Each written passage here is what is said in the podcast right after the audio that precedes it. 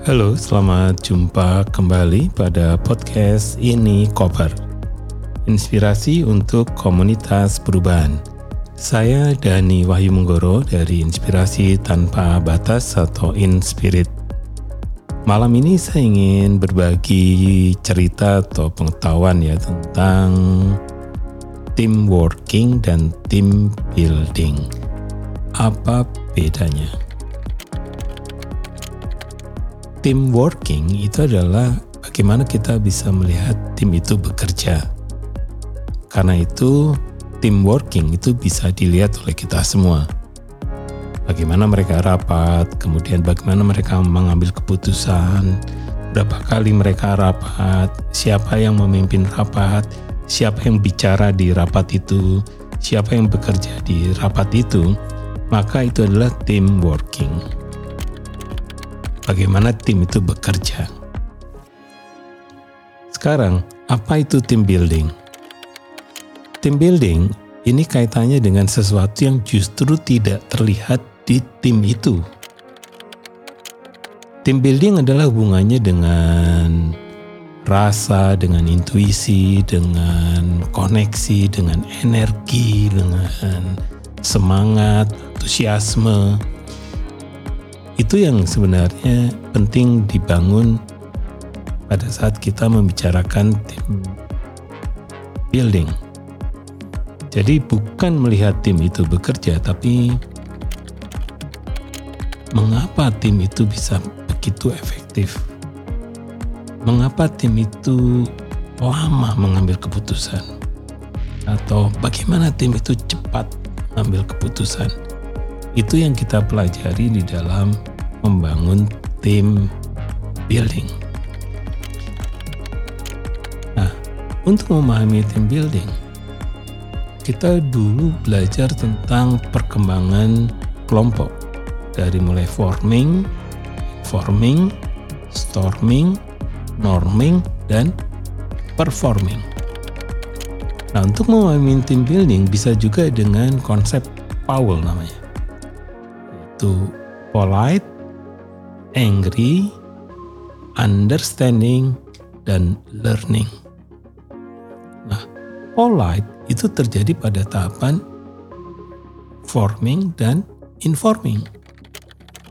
Karena semua orang berjaga-jaga untuk membuat anggota tim yang lain tidak marah atau salah persepsi tentang siapa dirinya sehingga semua orang sebenarnya sopan, senyum, iya, iya, iya.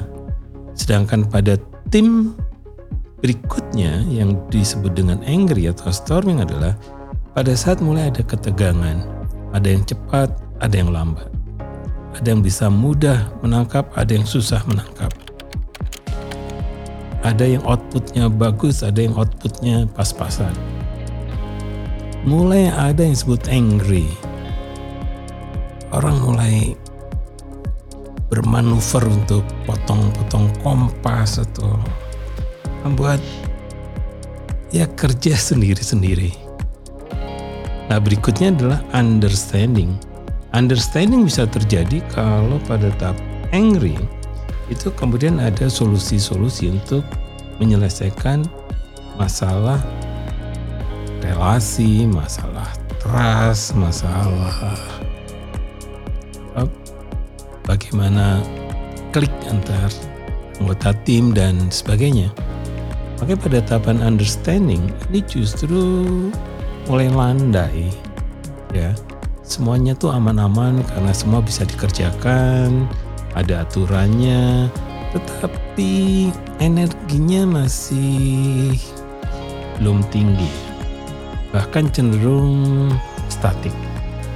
Nah, pada tahap akhir kalau ini tim ingin mencapai top performance ya itu yang disebut dengan learning.